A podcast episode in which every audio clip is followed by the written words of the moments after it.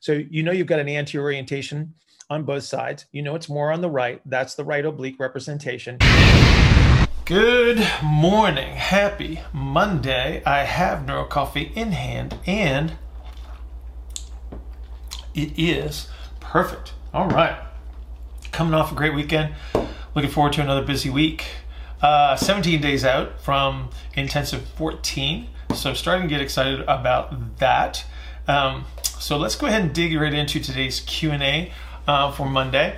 Um, this is with Kyle, and I talked to Kyle over the weekend, and we emailed back and forth a little bit on, on a, a wide I S A client that he's having a little bit of a struggle with. Um, but we broke down a, a little bit about what the right oblique is. So let me just show you real quick on the pelvis.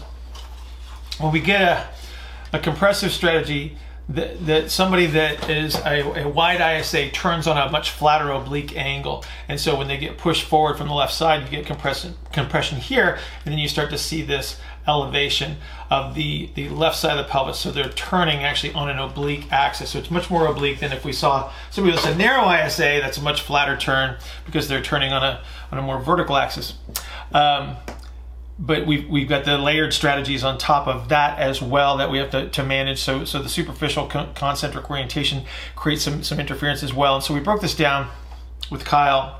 And then we talked about strategies for training um, this, this individual. So we really went kind of step by step through this. And then we also established a K P I for, for Kyle to track things. So he doesn't delay people down on a table and measure them. He can just use some of his gym strategies to identify when he's making progress. So very useful for those of you that do not do table tests and spend your time in the gym.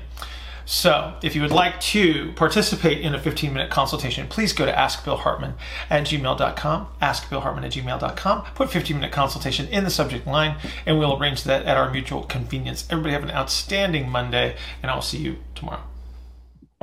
All right, well, video's rolling, clock has started. What is your question? All right, so as I uh, set you, so I have this chessboard with one of my clients, and yep. Um, I had the feeling that he was on the oblique axis, so I appreciate you confirming that over the email. Um, yeah. Now, um, from an intervention standpoint, I'm a little lost because initially, when I think of like someone being on the oblique axis, I think of um, bringing them back to the left with Correct. like a split but, squat activity. But you have a but. I have, I have a lot you have of a but in there, okay? All right. So, so here's the dealio though. So he's on the right oblique. You're absolutely right. Okay. But there's a little, there's a little extra uh, addition here. Okay.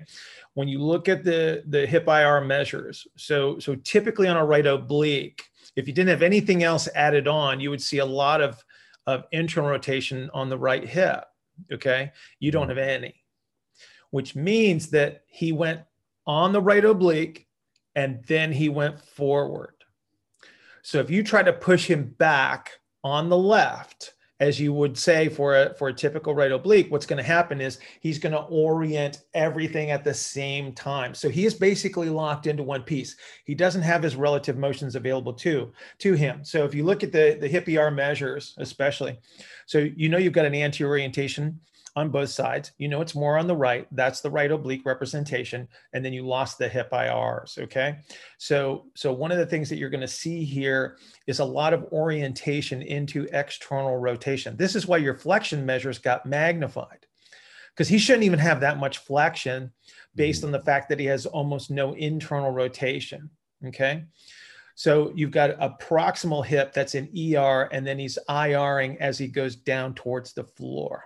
Okay, so step one is you got to bring him straight back first, recapture some of the E R and the I R superimposed, then make your turn. Okay, because like I said, if you make the turn too soon, all he does is all he does is everything just faces the other way. It's not the relative motions that you're trying to recapture. Does that make sense? Yeah. Okay. Yeah, that's a lot you know, so, so so from a strategy standpoint, um, you got to create the you got to create the the delay on the right side. You actually have to create the expansion on the right side first, Okay, so that's going to be anything from, you know, anything that's ground-based. Um, you can use arm bars, you can use cross connects, you can use, I, I would roll this guy. So he's a, he's a, he's a good sized human being, correct? Yeah. Yeah. So he's a wide, he's a wide guy. And so, so when you see this, this degree of, of forward center of gravity, when you see this degree of compressive strategy where you're losing a ton of E R, a ton of I R, I, I roll these people quite a bit on their sides because the, the ground expands them anterior to posterior. It makes life really, really easy, especially when you're not like a manual therapist that, you know, typically can, can lay hands. It's a lot easier to do this stuff. Just roll them on their side. Right away, you're probably going to pick up some, some E R and I R because of the expansion that you're going to, you're going to capture. Then it's going to be a lot easier to move them backwards. Then you can do, like I said, your arm bar series. You can do like this uh, cable chops in a staggered stance, mm-hmm. things like that, things that unweight him. Okay. You want to think about that kind of a thing. Yeah. Um, so you, what you don't want to do right away would be like, um, you know, like a side split squat or anything like that, where the, where the load is pulling him down. You want to think about unweighting him. So the cable activities tend to be a better choice under these circumstances because they, they reduce gravity rather than adding to it. Right. And so then he won't be so overcoming. You'll capture the yielding actions a lot more easily under those circumstances. And then once you, once you recapture that, you make your turn and now you're in split stance. Um, probably, probably going to be doing some form of front foot elevated kind of a thing, again, to create the delays. Um, and then same thing, his thorax is the same orientation as his pelvis is. Right. So um, heavy presses, heavy pulls, bilateral symmetrical activities, not not going to be the best choice for him right now. OK, doesn't mean you can't train, just means you got to be really, really selective with your activities, making sure that you're capturing turns and not just orientation. So that space between his scaps, you know, mm-hmm. you got to move that back, too. Just like you're doing with the pelvis. But thankfully, it's like as you're using the extremities in the in like the cable activities, you're going to get some of that expansion. But um, you're probably going to be looking at um, like something like a high-low cable press in a staggered stance, things like that. Things that, like I said, you got to turn them in a very small radius first. Okay. Um, another reason why I like the rolling, because it is a very small radius turn, but we're getting the expansion with the floor. Does that help you at all? Yeah, it helps me a lot. One of my, because one of my other concerns was that he's, so he's, um, like like we said, he's a wide I S A. So when he does a lot of, because um, you know we're training, we're not, he's not coming to me like this hurts or anything like that. Yeah. He does get some aches um, in various places, but one of the things I notice is like he's going to do like a split squat or anything like that, and immediately he's like, yeah, like, immediately, so, right. I'm worried about doing things um, that are going to just reinforce that, like. Understood. Understood. Okay. So here's, so here's what you can do. Um, number one, I wouldn't put him in, in a, in a front to back split squat. What I would do is I would deviate him out and put him on a little bit more, like actually quite a bit more of a diagonal. Okay. He's got that space available to him. What he doesn't have is the is the straight ahead. So so again, so so um, you know, like you ever done like uh, I don't know what they call it now, but we used to call them compass lunges, where you go like forward, you go to the side, so it's like north, south, east, west, northwest, that kind of thing. So he's yeah. going to be on a diagonal first. But what I would do is I would actually I would actually put him in that position. And then keep them fairly high. So, so above parallel to the floor kind of thing, like the bottom of the split squat, I wouldn't sink him down. I would put him in those positions. And then that's where I would start to do some of the superimposed stuff with, with like the cables and things like that. What that's going to do, it's going to allow you to capture some of this, this yielding action that, that he doesn't have. You're going to start to, to reduce some of the, the, the posterior lower compressive strategy that he's using. So he's, he's very concentrically oriented in that lower hip. You're going to start to expand that. And then use your split squat, okay? So you have a test retest. So you literally just told told me what test is going to be the best one for you. So when he doesn't have to do that, so when he doesn't have to brace and hold, right? Because um, he's trying to hold position because, again, everything's going to be this orientation. And then you just slowly, you, you take the stagger that looks like this, and then you just slowly bring it in to where he's gonna do a normal split squat. Okay, that's one of the advantages of the of the, like the front foot elevated stuff, is because it does create the delay and it does promote some of the turn.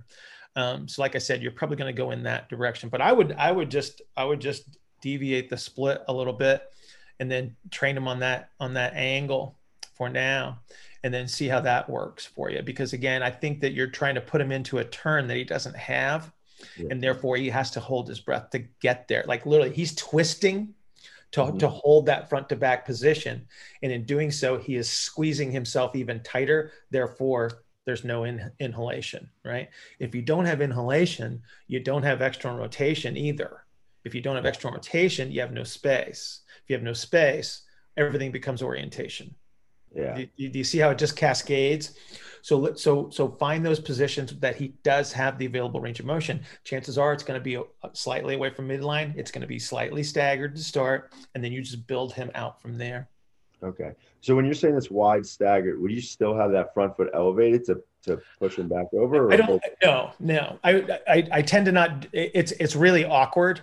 Uh, yeah. uh, to do that, it's a lot easier when you when you when you start to bring that foot to the to the front. Then I would start start to build that up a little bit more, because because you're already putting him in a, a fairly successful position by by creating the the uh, staggered orientation. Okay, because again, his E Rs are out here; they're not in front. Like, he doesn't have external rotation in front of him; it's all out to the side. So let's just go ahead and put him there, where he's comfortable, where he can access a position, and then just slowly work him back in. It's kind of okay. like, like you, if you watch him squat and you, and you put him in a wide stance squat, he squats better than he does when he, when he's in a narrow stance, right? Yeah. yeah. So the reason that he likes to do that is because that's where his E R is. Okay. Yeah. So, and it's okay to put people there. Okay. Mm-hmm. With the understanding is like, okay, if we're going to try to increase the relative motions, we're just slowly going to work that in. But that's why these staggers work really well, is because they are turns. Okay. Yeah. It's just real subtle turns. But if you try to force him, if you try to force him into a position, everything becomes compensation. Everything becomes that breath hold. Right. Okay. Now, if he's lifting heavy, heavy things, he's going to hold his breath.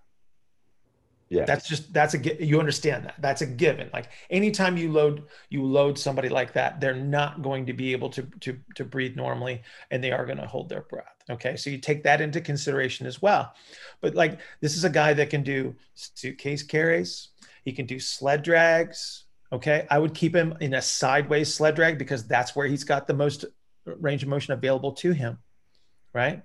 So you've got a lot of stuff that you can do in these, in these shorter arcs of turn. And then you just, like I said, you just build it out. Okay. Okay. Yeah, no, that that's super yeah. helpful. My Yeah. So, um, so here you go. So let's, let's just go through. Okay. So you got anything that's in a, in a, in a wide stagger. Okay. So, and again, that kind of looks like a sled drag when you think about it, right? Um, sideways step ups. So he, he can step up to the side or at a, at a very steep angle. Um, you've got a, a, like I said, the chop, you got the, the, um, the cable chops, you got high-low cable presses, you've got arm bars, you've got rolls. I mean, so you've got a lot of stuff available to you here. Just respect where his available motion is, with the understanding that you're trying to expand him anterior to posterior, so you can increase the amount of turns, and then you can start to access that stuff that's straight ahead. Okay. Cool. Now, yeah, that's, that's awesome. Um, okay. I'm a little, I just, I'm curious about um, how, so you had mentioned in your email, I have it right here, that yep. you said he's um, E R proximally and I R yes. digitally. Yes. So I'm wondering how that plays into it. Is that something I should be trying to like fix, or is that going to be just following suit with the so, rest of the so by increasing the anterior posterior diameter? So his E Rs are way out here. Mm-hmm. So he's oriented. So he's, he's tr trying to turn his sockets that way, and he's twisting the musculature in that direction. Okay. As you increase the anterior posterior di diameter, the orientation will, will adjust itself. Like, he'll be able to access these positions in front of him, and the stuff just, again, the only reason the twists exist in the first place is because he needs them. Yeah. Well, if you take away the need, then as you start to move the extremities through space, and he does have spaces in front of him, that that should start to to adapt itself, just like it got him there in the first place. Give him some place to go. He will find a strategy that will sort of undo that. Okay. Okay. Okay. Yeah. Yeah. That's awesome. Thank you. Excellent. You're very welcome, sir. Is there anything else I can answer for you? You have one minute and fifteen seconds. Yeah, actually I have a question that's been bugging me. Um, so I've heard you, uh, I've heard you in the past talk about the, the lower posterior compressive strategies. Yes, sir. Um, and how they both happen in both archetypes, but they usually happen at different times. Um, yes. But I think you've heard, I've heard you say that it happens later with the wide than yes. it was with the narrow, but I'm confused because Because, because of the bias of the of the nutated sacrum and the wide, that posterior lower compressive strategy um, is is recognized later. Okay, it's very very late in the in the in the sequence. It's sort of like the last thing that that because it actually it can actually bend the sacrum underneath them and create that that compression. So again, it's a it's a little bit like I said. It, it, it, it'll, it'll occur late in both representations, but it is recognized a little bit more more in the in the wides because they are nutated. That apex is usually, um, ex, the, the, the musculature that's attached to the apex is usually um, not concentrically oriented because of position. And then as they get pushed forward, so, you're, so your guy that we just talked about is there. He's pushed forward. And so, sorry. Um, he's pushed forward by that that posterior lower compression. That's that's why you got that loss of I R, especially on the right side. Okay. Yes. Cool. Yes. Awesome. Great to talk to you, Kyle. I got to run to my next call. I appreciate you, man. Thank you. Have a good day. You too. Because this motion here gets me forced down into the ground. Very important for high-speed sprinting. Good morning. Happy Tuesday. I have Neuro Coffee in hand and it is perfect. All right. Kind of a wacky Tuesday. Got to dig right into today's Q and A, um, which I did with uh, Pratyush, and he's working with a, a sprinter that is sprinting with what appears to be an excessive amount of, of external rotation or, or toe out um, when they're running. And so we talked about why this may be. And so when we think about sprinting, we're talking about high force into the ground. We're talking about limited amount of time on the ground. So your, your highest level sprinters is like, I think it's like zero point one one to zero point zero eight seconds on the ground. So we're talking about landing really, really close to max P. We're talking about high force into the ground. So you're typically going to see anti-orientations of the pelvis under almost every circumstance. The question mark is, is how much do you have? If it becomes what would be deemed excessive, then it might start to create some interference as far as how they're going to try to produce that internal rotation into the ground. Because again, we do need um, high force capabilities at all times. And so we talked a little bit about how we're going to manage this and then how you would strategize over time as to whether you're making progress or not without stealing their superpowers. Because what, what we don't want to do is obviously take away speed. What we want to try to do is just manage their, their representation to optimize the outcome. So I think it'll be useful for those of you that, that work with sprinters to give you an idea of, of maybe what is typically going to be presented in, in, in a sprinter of, of uh, significant capabilities. Um, if you would like to participate in a fifteen minute consultation, go to ask bill hartman at gmail dot com, ask bill hartman at gmail dot com, put fifteen minute consultation in the subject line, and we'll arrange that at our mutual convenience. Everybody have an outstanding Tuesday, and I will see you tomorrow. All right. Pratyush. Yeah. Clock has started. Video is rolling. What is your question, young man?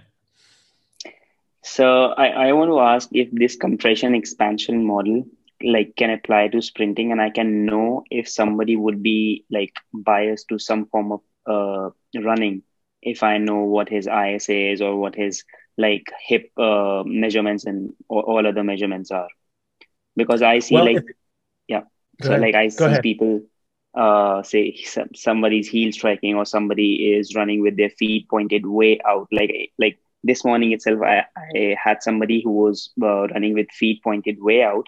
And he lacks external rotation. He had good amount of hip internal rotation. And as far as I could reckon, this guy had um, a forward orientation of the pelvis. He had, he had a flat back with exaggerated thoracic and uh, cervical curves. Yeah. So I just want to know if, if that can apply to sprinting. Um, if it applies to movement, then it applies to everything. That's, that's the whole premise behind having a representative model of how, how movement occurs. So absolutely. So when you, when you look at what you just described, in most cases, so especially with sprinting, so sprinting is, is an extremely high force into the ground over a very brief moment in time, right? So I have to be able to access the position of underneath me, right, as I strike the ground. And so especially in sprinters, because the high force um, is applied downward and they don't have a lot of time, they, they will tend to have a limited amount of hip internal rotation. So if you have somebody that has magnified internal rotation as a sprinter, that's a lot of anterior orientation. And so the, the internal rotation that you're actually measuring is the spine turning away from you as you do the measurement for internal rotation. So typically like a high, like a high level sprinter will, will present with a limitation in hip internal rotation, because again, their ground contact time is very, very small. Um, what you're probably seeing then is, because of the anterior orientation, that would reduce the amount of external rotation that I have in front of me. And so they have to deviate out to the side. So, so they would E R orient the hip joints to access some sort of external rotation space, and then they push down into the ground by actually turning the entire system down into the ground. You see how that would happen? So if my feet are turned out, I still have to push into the ground, but I don't have hip joint motion. So as I turn my foot towards the ground to make ground contact at, at max propulsion, I actually have to turn the spine to get the foot down into the ground. That's probably what you're looking at. Okay, so like these people are kind of making up with exaggerated thoracic rotation, that like, and probably lateral flexion as well, maybe. So, so think about taking a whole pelvis and and and tipping it. Here, hang on, let me get grab my pelvis. So, so they're going to be anteriorly oriented. Okay, so so this they they that they will E R orient. So they're going to turn outward because this motion here gets me forced down into the ground. Very important for high speed sprinting, right? But I lose external rotation, and to get my foot down underneath me, I have to go through external rotation. So what they're going to do is they're going to orient into external rotation here. That's why you're seeing that foot deviate outward, okay, as they're coming down, coming down to, to, to strike the ground. But again, it's like, if I need more internal rotation, what I'll do is I'll do that. I'll orient, if, if I'm striking with my left foot, this is my left leg, I will take my spine and I will turn it that way to push down into the ground. Okay? Yeah, yeah. So it's, it'll be the, it'll be from the pelvis upward is where you'll see that, that, access of, of spinal rotation to substitute for the internal rotation of the hip. Okay. But yeah, okay. That takes time too. So it's going to slow them down. So what you might have to do, and again, all, all sprinters are going to have anterior orientation because they have to put force into the ground um, maximally and very, very quickly. When you see somebody that hits their heel on the ground, okay, um, that's somebody that that is that is exaggerating the I R to get down on the ground um, in a maximum propulsive position. Because typically, when you when you look at the the the really uh, uh, high level sprinters, um, they will occasionally tap the ground with a heel, but a lot of times the heel doesn't quite get to the ground because they're they're landing very close to maximum propulsion, which is where the heel breaks from the ground. And so again, you, you, you will see it happen, but a lot of times if you, if you slow the, slow the video down, um, you won't see that heel hitting the ground. We have now. We've got a couple minutes. Yeah. So, so Bill, like I work in the performance sector and I see athletes generally with an anterior orientation of the pelvis. So yes. Would you typically want uh, these uh, athletes to get their weight back, or I should let them be? Okay, so so you got to find a sweet spot here, because we can't just say that we want to restore maximum ranges of motion to somebody that is that is trying to to run at high speeds, because they don't have normal motion, right? So if you have somebody that is heel striking as they're sprinting, it may be slowing them down. So, so you need to bring them back to a certain degree. So you reduce some of the posterior or some of the anterior rotation by, by moving them posteriorly. And that might give them a little bit more um, internal rotation at the hip joint that will allow them to access the ground without having to turn the spine so much. And then you'll see a lot less orientation, and then you get more force that's going straight ahead. Um, so what I, I think what you end up doing is you start running experiments where you say, well, let's do something that, that gradually brings you back, and let's just look at how it affects your performance. So you do it step by step. So. So, and uh, like I would do that by engaging the hamstrings and the I C adductor and things like that. Or uh, uh, how do I get them back? It's, it's going to be things that restore hip, what would be traditional hip extension, which is actually internal rotation underneath the, the axial skeleton when you're upright. Okay. So you're going to try to access the, again, it's got to be a turn inward. So everything is oriented into E R because of the, the anterior orientation, right? So the anterior orientation takes away my external rotation in front of me, moves it out to the side. I bring you back posterior, that starts to bring the E R back in, and now I have more space to superimpose the internal rotation. You just got to figure out how much of that internal rotation that you need. Okay, so posterior orientation is, is it's not one muscle, it's it's multiple muscles, but you're going to be looking at the stuff that that coordinates the the the pelvis orientation relative to the femur. Okay. So, so again, all you're trying to do, if you, if you posteriorly orient a pelvis, that's going to bring the E R space back inward. Okay. But this is where we're talking about things like capturing the first metatarsal head on the ground. Medial heel is going to help you capture those positions. They're not going to use the medial heel when they're sprinting, but to capture the position, that's going to be something that you're going to want to want to utilize. Fine, fine. Because if okay. you find those contacts, you don't have to worry about the muscles that are involved, because the muscles automatically know what to do under those circumstances. The the the bony contacts are the signal. So so you are you talking about some sort of sensory feedback for the athletes to like to like feel the medial uh, heel? Not when they're running. Don't don't tell them to feel anything when they're running. Let them run. When you're training to recapture motion, yes, you do use those contacts as feedback. Okay. Okay. Yeah. You, you shouldn't think when you sprint, right? Yeah, right. Yeah, it's too fast. It's too yeah, fast. too fast, yes. All right. I do need to run to the next call. I hope sure. that was helpful. Definitely, Bill, and it was such a pleasure to talk to you. Uh, good to talk to you as Bye. well. Have a good day. But if I compress you front to back and I tip you forward, E R space goes that way. Good morning, happy Wednesday. I have Neuro Coffee in hand and it is perfect. All right, so it is Wednesday. That means that tomorrow's Thursday. So six A M Thursday morning, Coffee and Coaches conference call as usual. Always a great group of people, always great questions. Um, please join us for that. The link will be on my professional Facebook page prior to the call.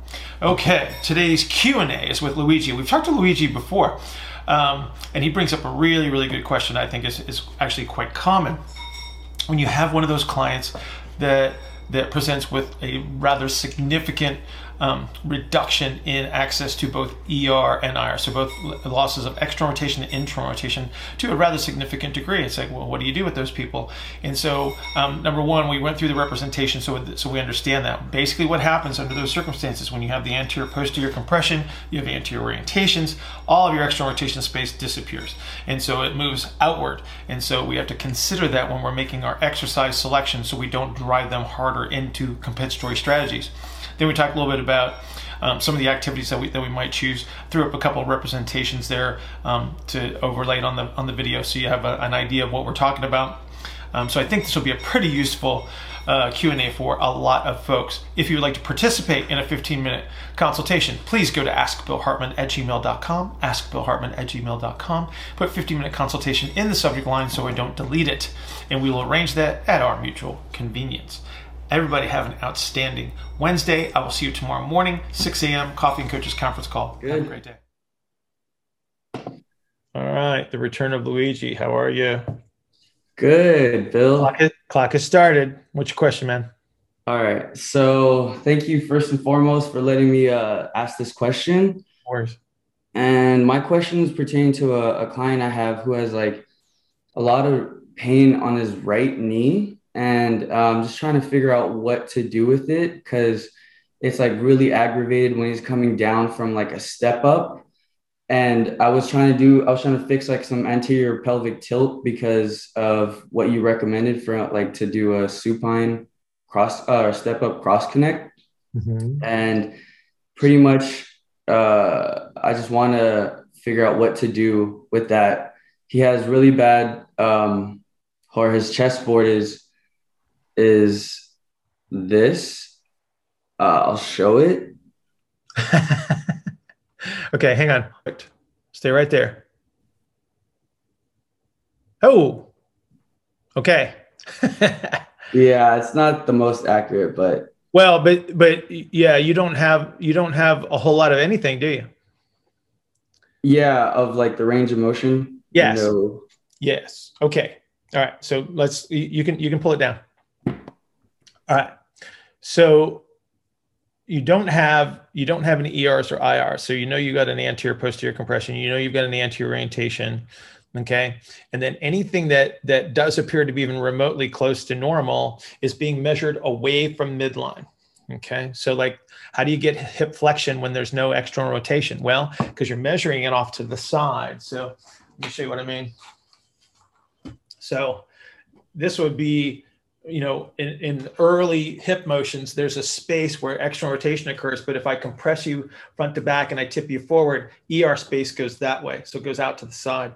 And so anything that you have that's magnified. So if you got, would you have like one hundred degrees of hip flexion on there? Did I, did I say that right? Did I see it correctly? Yes, about one oh five, one twenty. Yeah, there's, there's, there's no way this person can break, break ninety degrees. Okay. So then you're measuring away from midline. So So this would be an individual that that would typically favor, like they prefer a wide stance squat versus a narrow stance squat. Am I correct? Yes, his feet okay. definitely turn out, and then yeah, so they have so they have to do that because that's the only space that they have to work in. So when you ask somebody to step up, okay, and they're facing straight ahead, you put them in a space where they immediately go into some form of orientation, and then they're trying to, and they'll immediately try to produce internal rotation. So, so now I've, I've magnified the amount of force that I'm applying to the ground. So you're putting them in a space that they do not have access to, okay, uh, without without compensatory strategies. Yeah. So again, you've, you've increased the anterior orientation, you've increased the spinal rotation, which means that you probably also increased the amount of rotation at the knee to create the internal rotation downward. That could be why they're experiencing this, this knee pain, okay? So, so this is going to be somebody that, that has a lot of work to do to recapture some space so you can, you can start to work in those directions, all right? So chances are, you know, think about this. Would you try to, would you try to front squat them with a hip width stance? They probably, probably can't, not. They yeah. probably can't do that, right? Because it doesn't look right, correct? So they're using compensatory strategies to get their leg in front of them when you ask them to do a step up. So let's let's take those activities that are straight ahead, let's just take them off the table, okay? Mm-hmm. But let's start to access the spaces that they do have. So you know, based on your, your hip measures that, okay, some for some reason I can capture a lot of hip flexion, but that's a turn. They're already turned, they're turning. And, mm-hmm. and, and so they're accessing the space that they can access. Yeah. So, so now you're looking at like a flatter kind of orientation. So you're, you're, if these are the feet, this is how they like to squat, right? So like the yeah. squat with wide stance, feet turned out. So let's put them on staggers in, in mm-hmm. this front to back orientation where they actually do have space.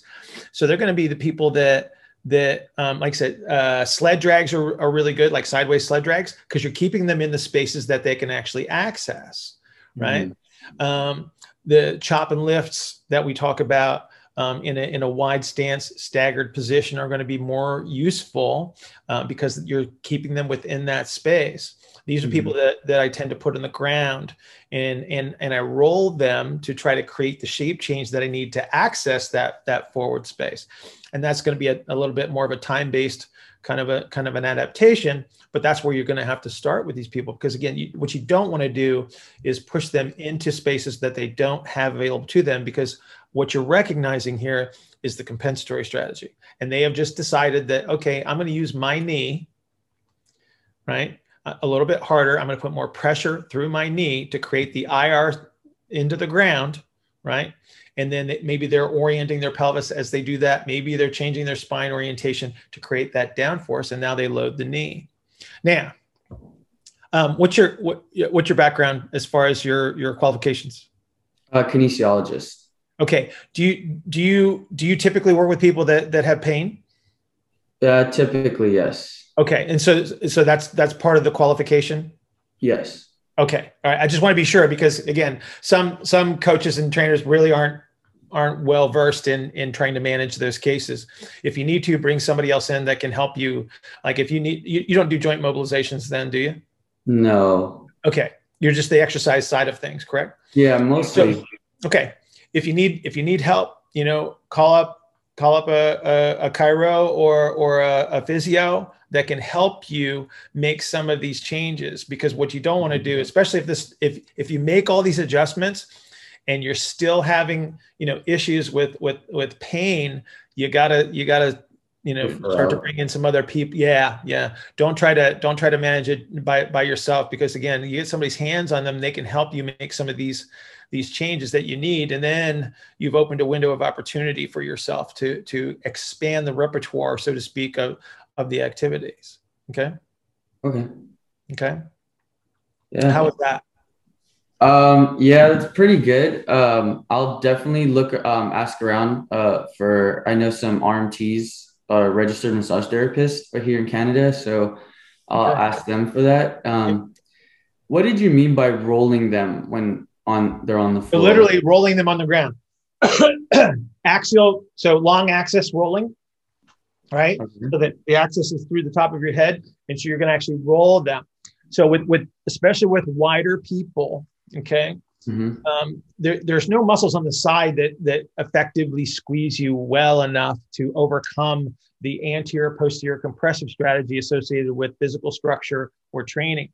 And so using the ground as a stimulus to push against the sides of your body, and then your body weight pushing down, we actually get an anterior posterior expansion. So you get a shape change through the pelvis and the thorax when you, when you do that. So, so imagine just laying straight up and down on your side and then moving through a very small arc of motion. So when I talk about like some, some of the arm bar progressions where you're in side lying or just plain old axial rolling, um, oh, does yeah. wonders for people as far as the shape change is concerned. And so if you ever check, Um, um, do you ever check range of motion directly? um, like a direct measure of like an E R and I R, like you do on a chessboard? Yes. Okay. So, so do your, do, do your like hip or shoulder measures, roll them, and then recheck your measures. And what you should see, if, if you are effective, you should start to see those measures start to expand. And that gives you more space to play with as far as your exercise selection. So instead of having to stay way out here where they're oriented in the E R, you can start to work them inward. And then you capture more turn, and then your exercise selection starts to expand, because now you can bring them into this front to back orientation, whereas before they're just kind of spread out. Mm-hmm. Everything's away from the midline. Everything's away from the midline. It's, yeah. Based, based on your chessboard. Yeah. That's what you're looking at. Yeah. So very small space out to the sides that they're playing in.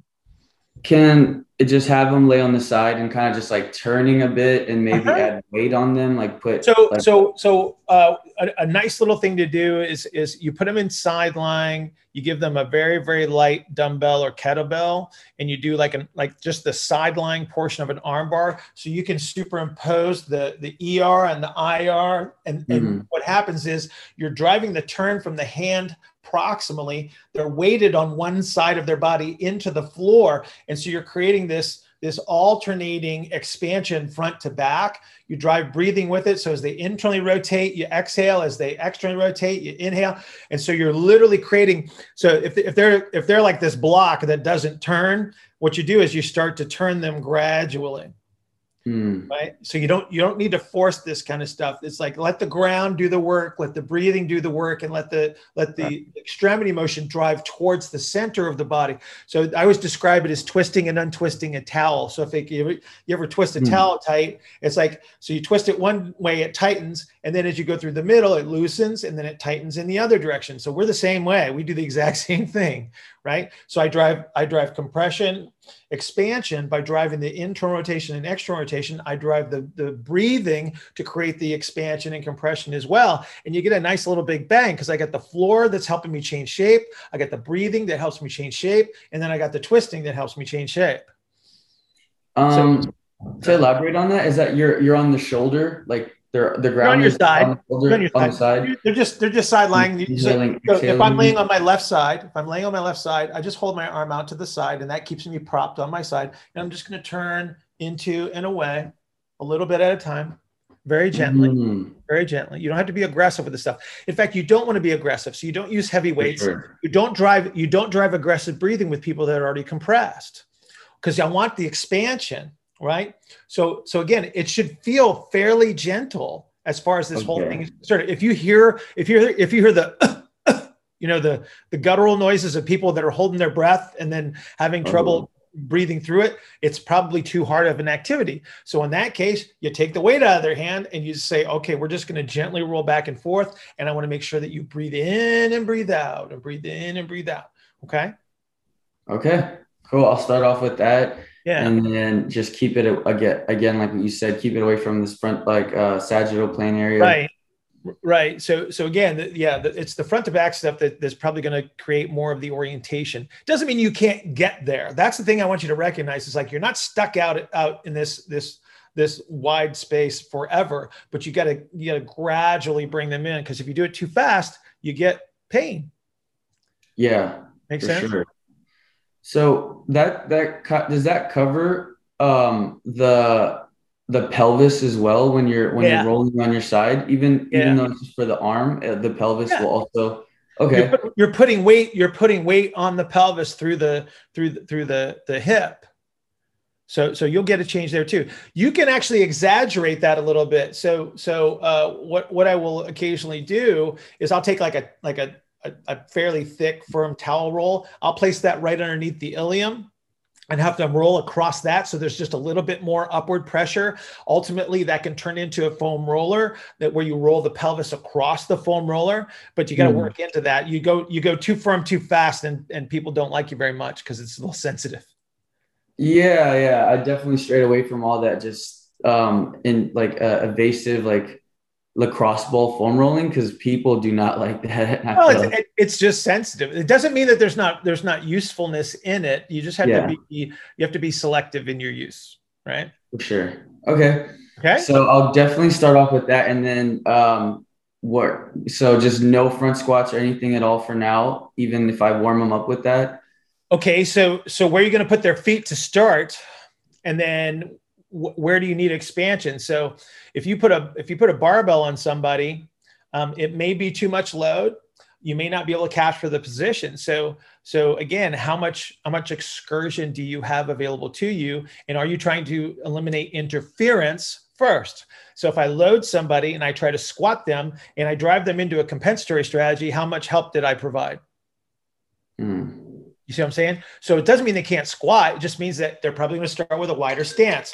It probably means that you're probably going to have to do like a, like a, a platform for the foot, because you're trying to drive them towards some posterior expansion, right?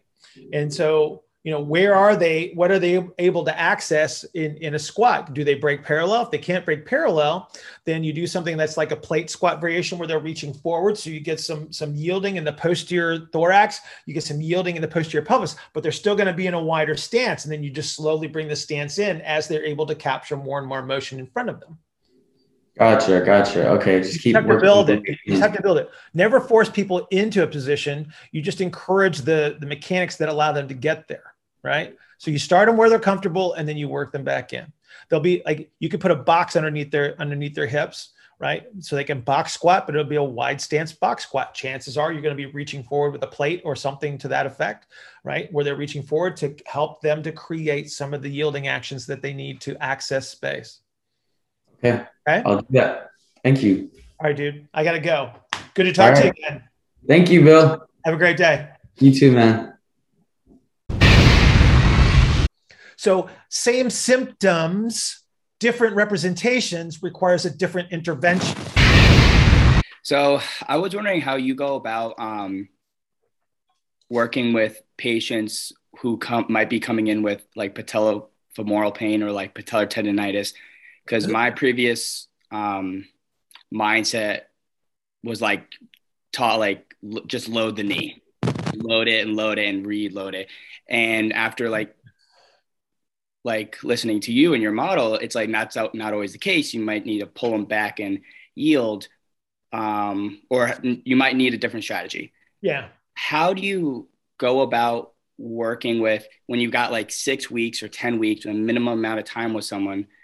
Like you can have a young kid versus like a geriatric patient. They might have the same measurements. How do I go about like, okay, I'm going to load that person versus I'm going to work on relative motions. Maybe they're elite athlete.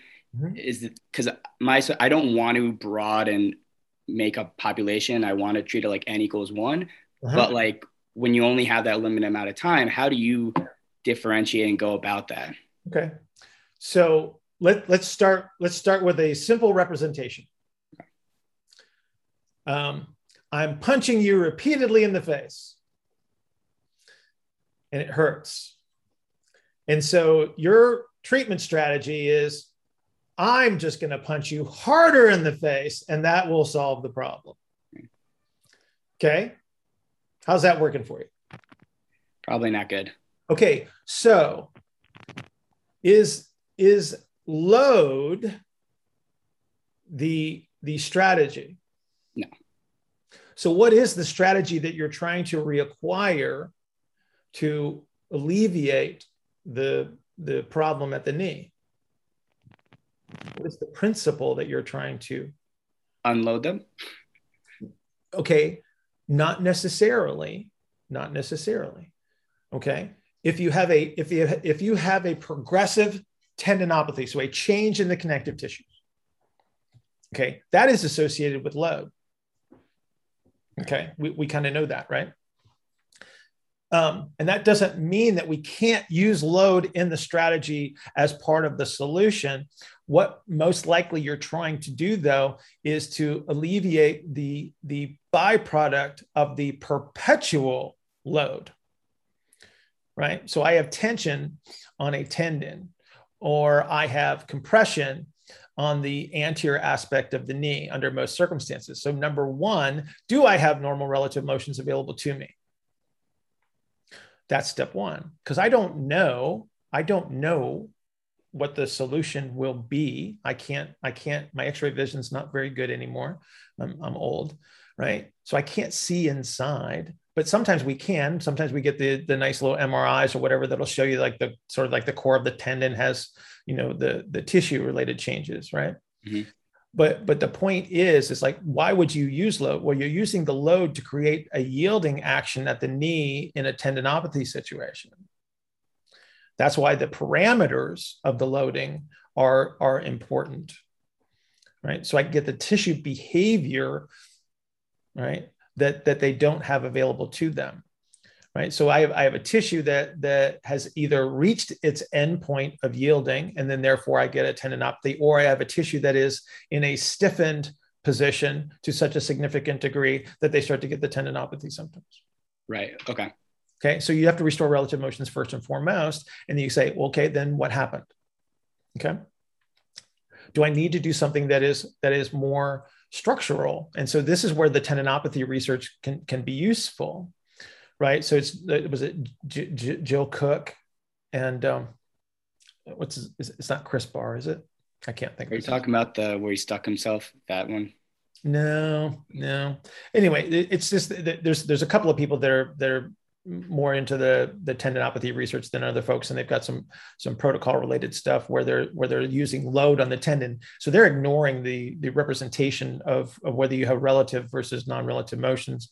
Um, first and foremost, they're just looking at the, the histological changes that are associated with, with loading strategies. Um, so there's information on that if you need it.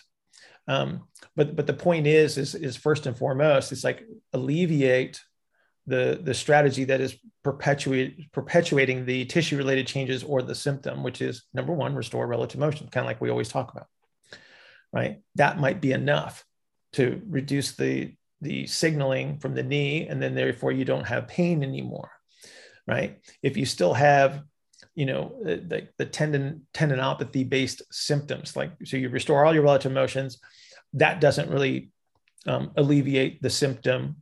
And you might need to, to try to influence the structure, or you're trying to influence just the, the, the pain related uh, relationship, right? So do you ever, you ever do like an isometric load on a knee and they get analgesic effects from that, right? And so maybe you're doing it for that reason, but don't load for load's sake, load with an intention. It's like, so I, I put a load on a tendon and I hold it there long enough, and then I get stress relaxation of the tendon, which is actually the yielding action that's associated with the, the tendon behavior. So if I didn't have the yielding action before, and that was the limiting factor because my tendon was too stiff, guess what happens to the symptoms? The symptoms get better. See it? If it's under perpetual load and it is in a yielding position already, and I restore relative motions, now I took the, I took the perpetual yielding strategy away and the knee gets better. Do you, do you see, do you see how you, like literally, I have to be able to identify what strategy is in play so I know what strategy to use to alleviate the symptoms. Do you see the difference? Yeah, that makes sense. So, so, so, so the problem with diagnosing people with patellofemoral pain or anterior knee pain is it's vague. What it says is it hurts there. It says nothing of the why. Okay. That's why you can't go to the files and pull out the, oh, here's your patellofemoral program, right? Because you have no idea what the problem is. Right. So using a structural reductionist model under this circumstance is dangerous, right? So you were saying there's about two, oh, well, you mentioned two different ways. You said it could be in a yielded position, yeah, but under load. Yes. So would that mean, say, the tibia is internally rotated relative to the femur under load, so it can't fully extend, and therefore it's loading that patellar. So under that circumstance, it would be in an extended position, wouldn't it? If it's tibiofemoral E R relative to the femur? Uh, no, tibiofemoral I R relative to the femur. Okay, well, good luck with that. That's going to be really horrible, pain, horrible and painful. That would be somebody that was that, that had tibiofemoral E R and then the whole system E R'd. Tibiofemoral. They would look like they have a varus knee. Got it. Tibiofemoral, that would be a, a varus. That would look like a varus knee. So what would it be if it's in a yielding position but under constant load? I'm thinking yielding. That, that, that's literally what you just described. Okay, and that.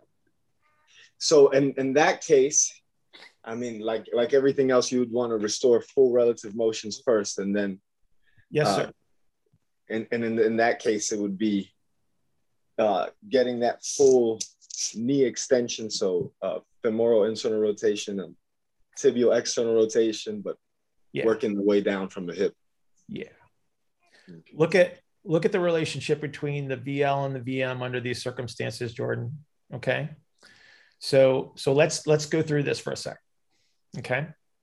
So let's say that you're looking at the knee, and you identify the, the, the tibiofemoral relationship. And so you have a proximal, you have a proximal femur I R relative to the, pro, I'm sorry, you have a distal femur I R, proximal tibia E R, okay? The screw home, right? So that's an extended knee.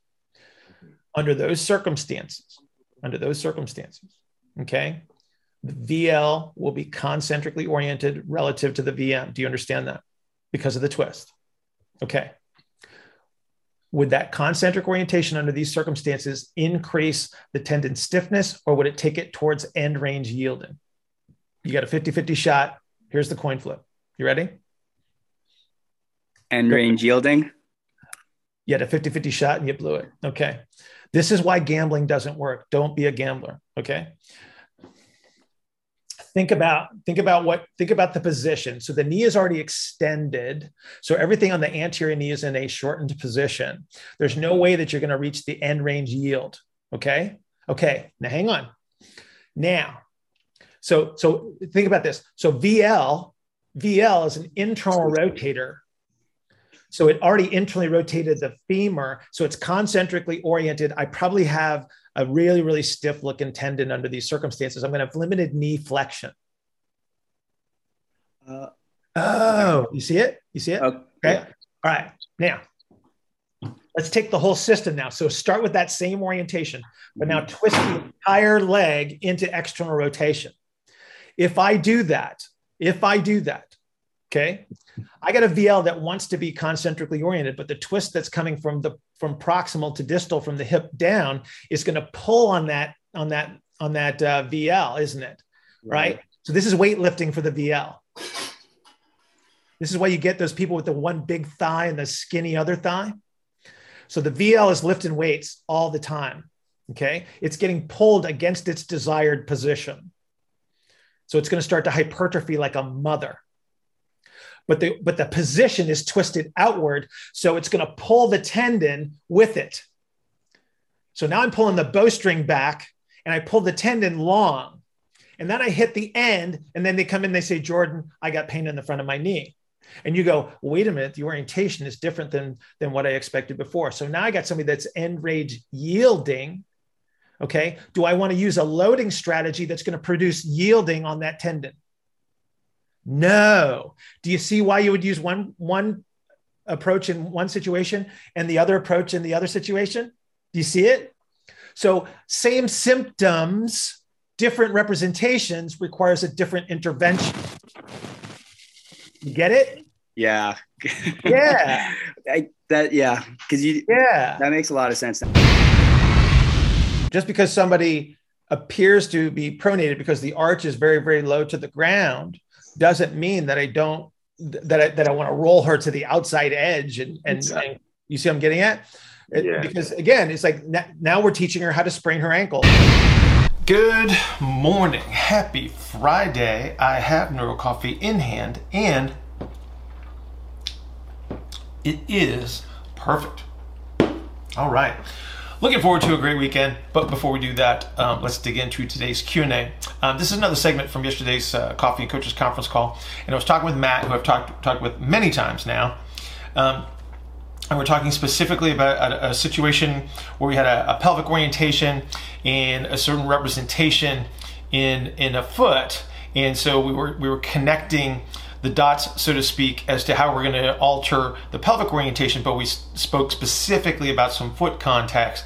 And so I, I think that would be the, the area of emphasis if you're if you're interested in why we use um, certain representations of the foot to communicate these ideas.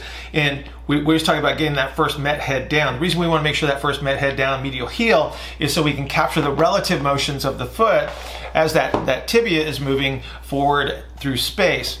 And um, Christian came in at the end of this discussion um, for a couple points of clarification on the foot. So if you're interested in how to capture relative motions in the foot and ankle, why it's so important to do it there if we're trying to capture relative motions elsewhere, you're, you're really gonna like this call. Um, if you'd like to participate in a fifteen minute consultation, please go to ask bill hartman at gmail dot com, ask bill hartman at gmail dot com, and put fifteen minute consultation in the subject line, and we'll arrange that at our mutual convenience.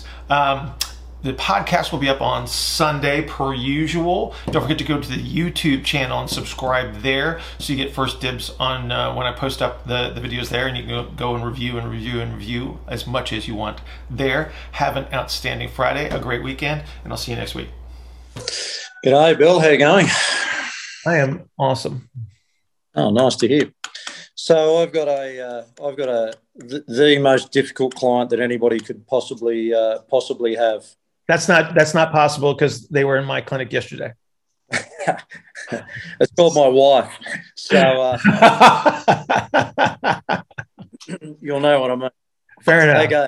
You win. So, uh, so my lovely wife has uh, recently got a bit of a uh, a change in job, and uh, in respect to that, she's got to do some. She's she's been doing a little bit more running than usual uh, for some of the fitness requirements for it. So she was pigeon-toed as a kid, and when she walks, she's got quite a you, – you see the whole hip orientate left and right as opposed to getting any sort of relative motion uh, within the hip. As a result of that, Um, she's also got uh, relatively pretty flat feet, you know, a slightly more pronation on the right on the uh, right than the left.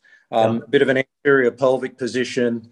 Uh, and what this has resulted in is over the last uh, bit of time, every time that she gets into any degree of sprinting, she ends up with a bit of S I joint pain, and she's uh, also um, rolled her right ankle, uh, sorry, rolled her left ankle, sprained it a, a couple of, like on numerous occasions, probably in the last couple of years. It's happened, you know, maybe four times. Not signi- not severely, but enough that it's a reoccurring problem.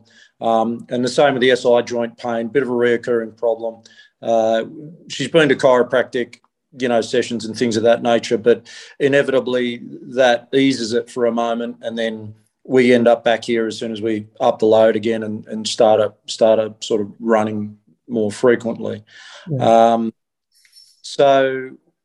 Where to go from here? I've got some suspicions about, you know, obviously restoring relative motion within within the hips, trying to restore, improve that anterior pelvic position. Yep. So thinking things like lying cross connects and things of that nature, removing any sort of bilateral squatting yeah. and hinging, things like that. Well, okay. So, so Matt, where do you where do you think she is in space right now over her feet? Uh, forward and. Uh, I R-ing the hell out of everything on the inside there. So pushing down and in, I'd say fairly internally rotated at the firmest. So, so, so she's pushing hard, hard through the, through the middle, and then she's up and over her, her right foot. Yeah. Description, right? Okay. That's why you're, that's where you're seeing the, the uh, greater degree of, of the uh, middle propulsive foot on the right side. So she's, she's, she's over top of it. Right. Yeah. Yeah. Right. So is it uh, wide or narrow? Slightly wide.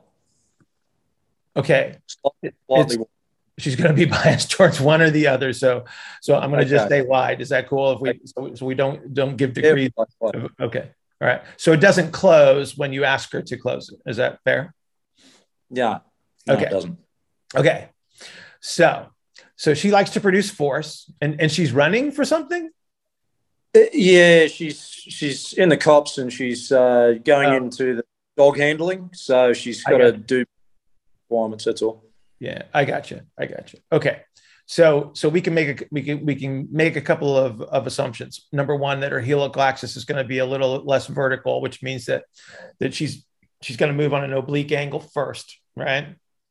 Yep. Then, then she's going to get pushed forward. So we know that she's forward because her right foot's telling you so, right? So mm-hmm. the first direction you want to go is straight back on the right. Okay. okay. So you got to get her, you got to bring her back a little bit, and then you can make, you can start to worry about the, the turns and such. Okay. Yep. Okay. So that's, that's step one. So, and you get to decide how you bring her back. I mean, it, there's, there's nothing magical here. You just got to create, you got to create the, the delay strategy. I'm assuming, I'm assuming that, that, um, The, the way she's producing, she's got a. T- you say she's got a lot of I, hip I R. Yeah, a, a, a lot of I R. Um, one of these people that can kneel down, okay, uh, and then drop right back. Understood. Know? Understood. I know. I know where you're going here. Yeah. Okay. So, so she's got she's got a lot of spine motion then, right? Yeah. Um, So, so you're gonna have to be careful as you as you try to move her backwards, okay? That you're not just getting spine motion, and that you are recapturing some some relative motion, okay? So when you move yep. her back on the when you move her back on the right, you're probably not going to use a symmetrical activity to do so. Okay. Yep. Okay. Because if you my my best guess would be that if you do try to use a symmetrical activity, um, she's gonna try to use her spine as the compensatory strategy. Okay. Yep. So, yep. so move her back from, from the right side first, and then start to make, make her turn in the opposite direction. Yeah. Okay. okay. So real, real simple. Okay. So and in respect to the ankle, what, any clue why she might be prone to rolling that? What I'm, I was trying to figure out why that might be the case. Well, how does she get over her left side?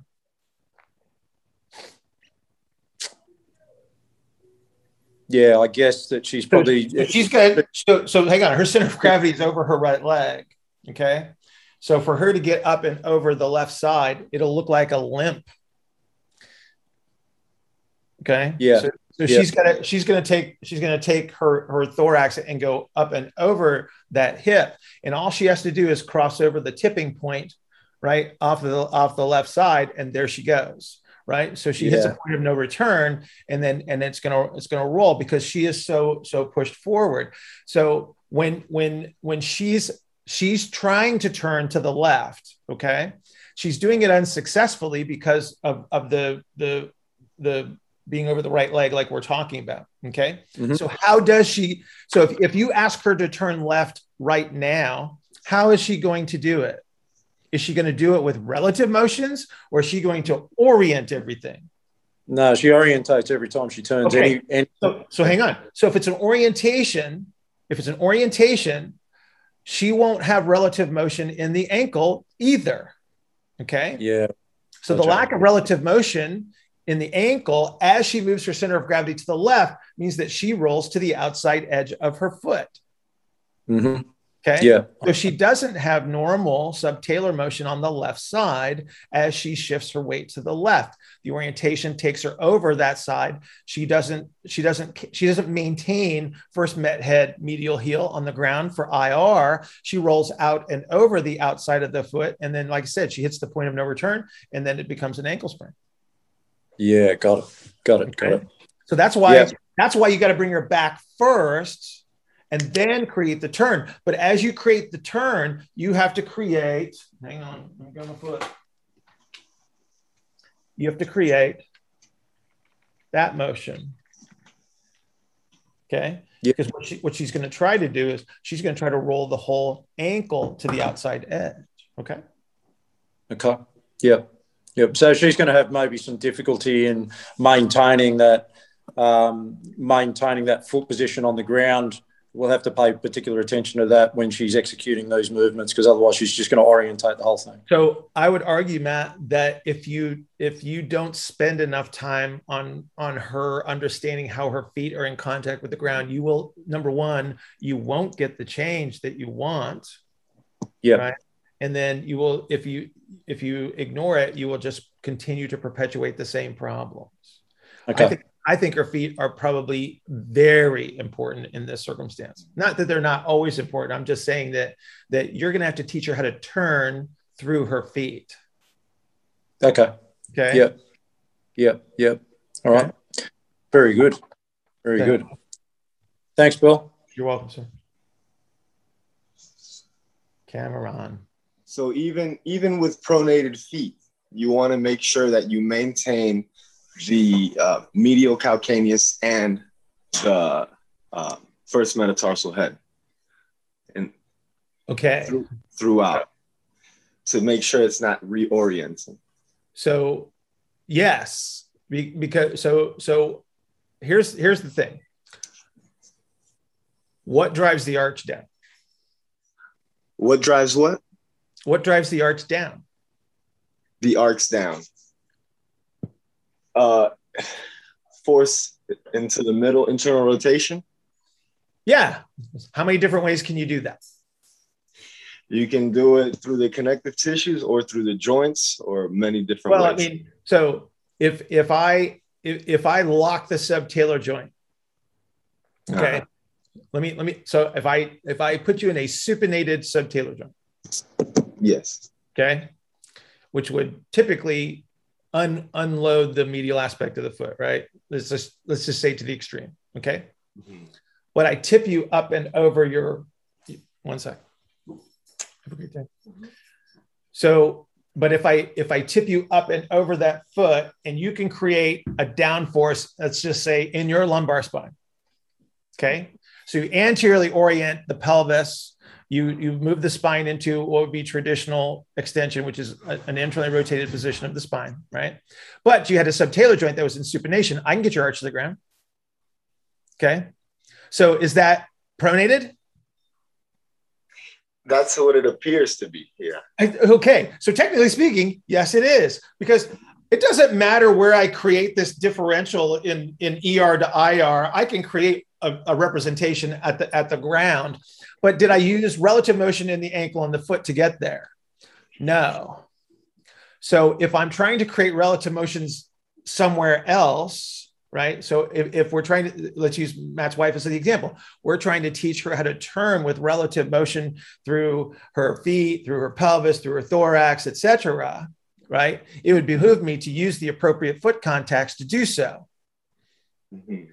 Just because somebody appears to be pronated because the arch is very, very low to the ground doesn't mean that I don't, that I, that I want to roll her to the outside edge. And, and, exactly. and you see what I'm getting at? It, yeah. Because again, it's like now we're teaching her how to sprain her ankle all over again. That's right? right. And if I, if I take the right foot and I say, oh, she's really pronated, here's what I need to do. I need to lift that arch way up. Now she's got a right ankle sprain. So you get to choose, right? So we always want to hang, we always want to make sure that we're, we're reinforcing the foot contacts, because that's your first contact, you know, is, is with the ground.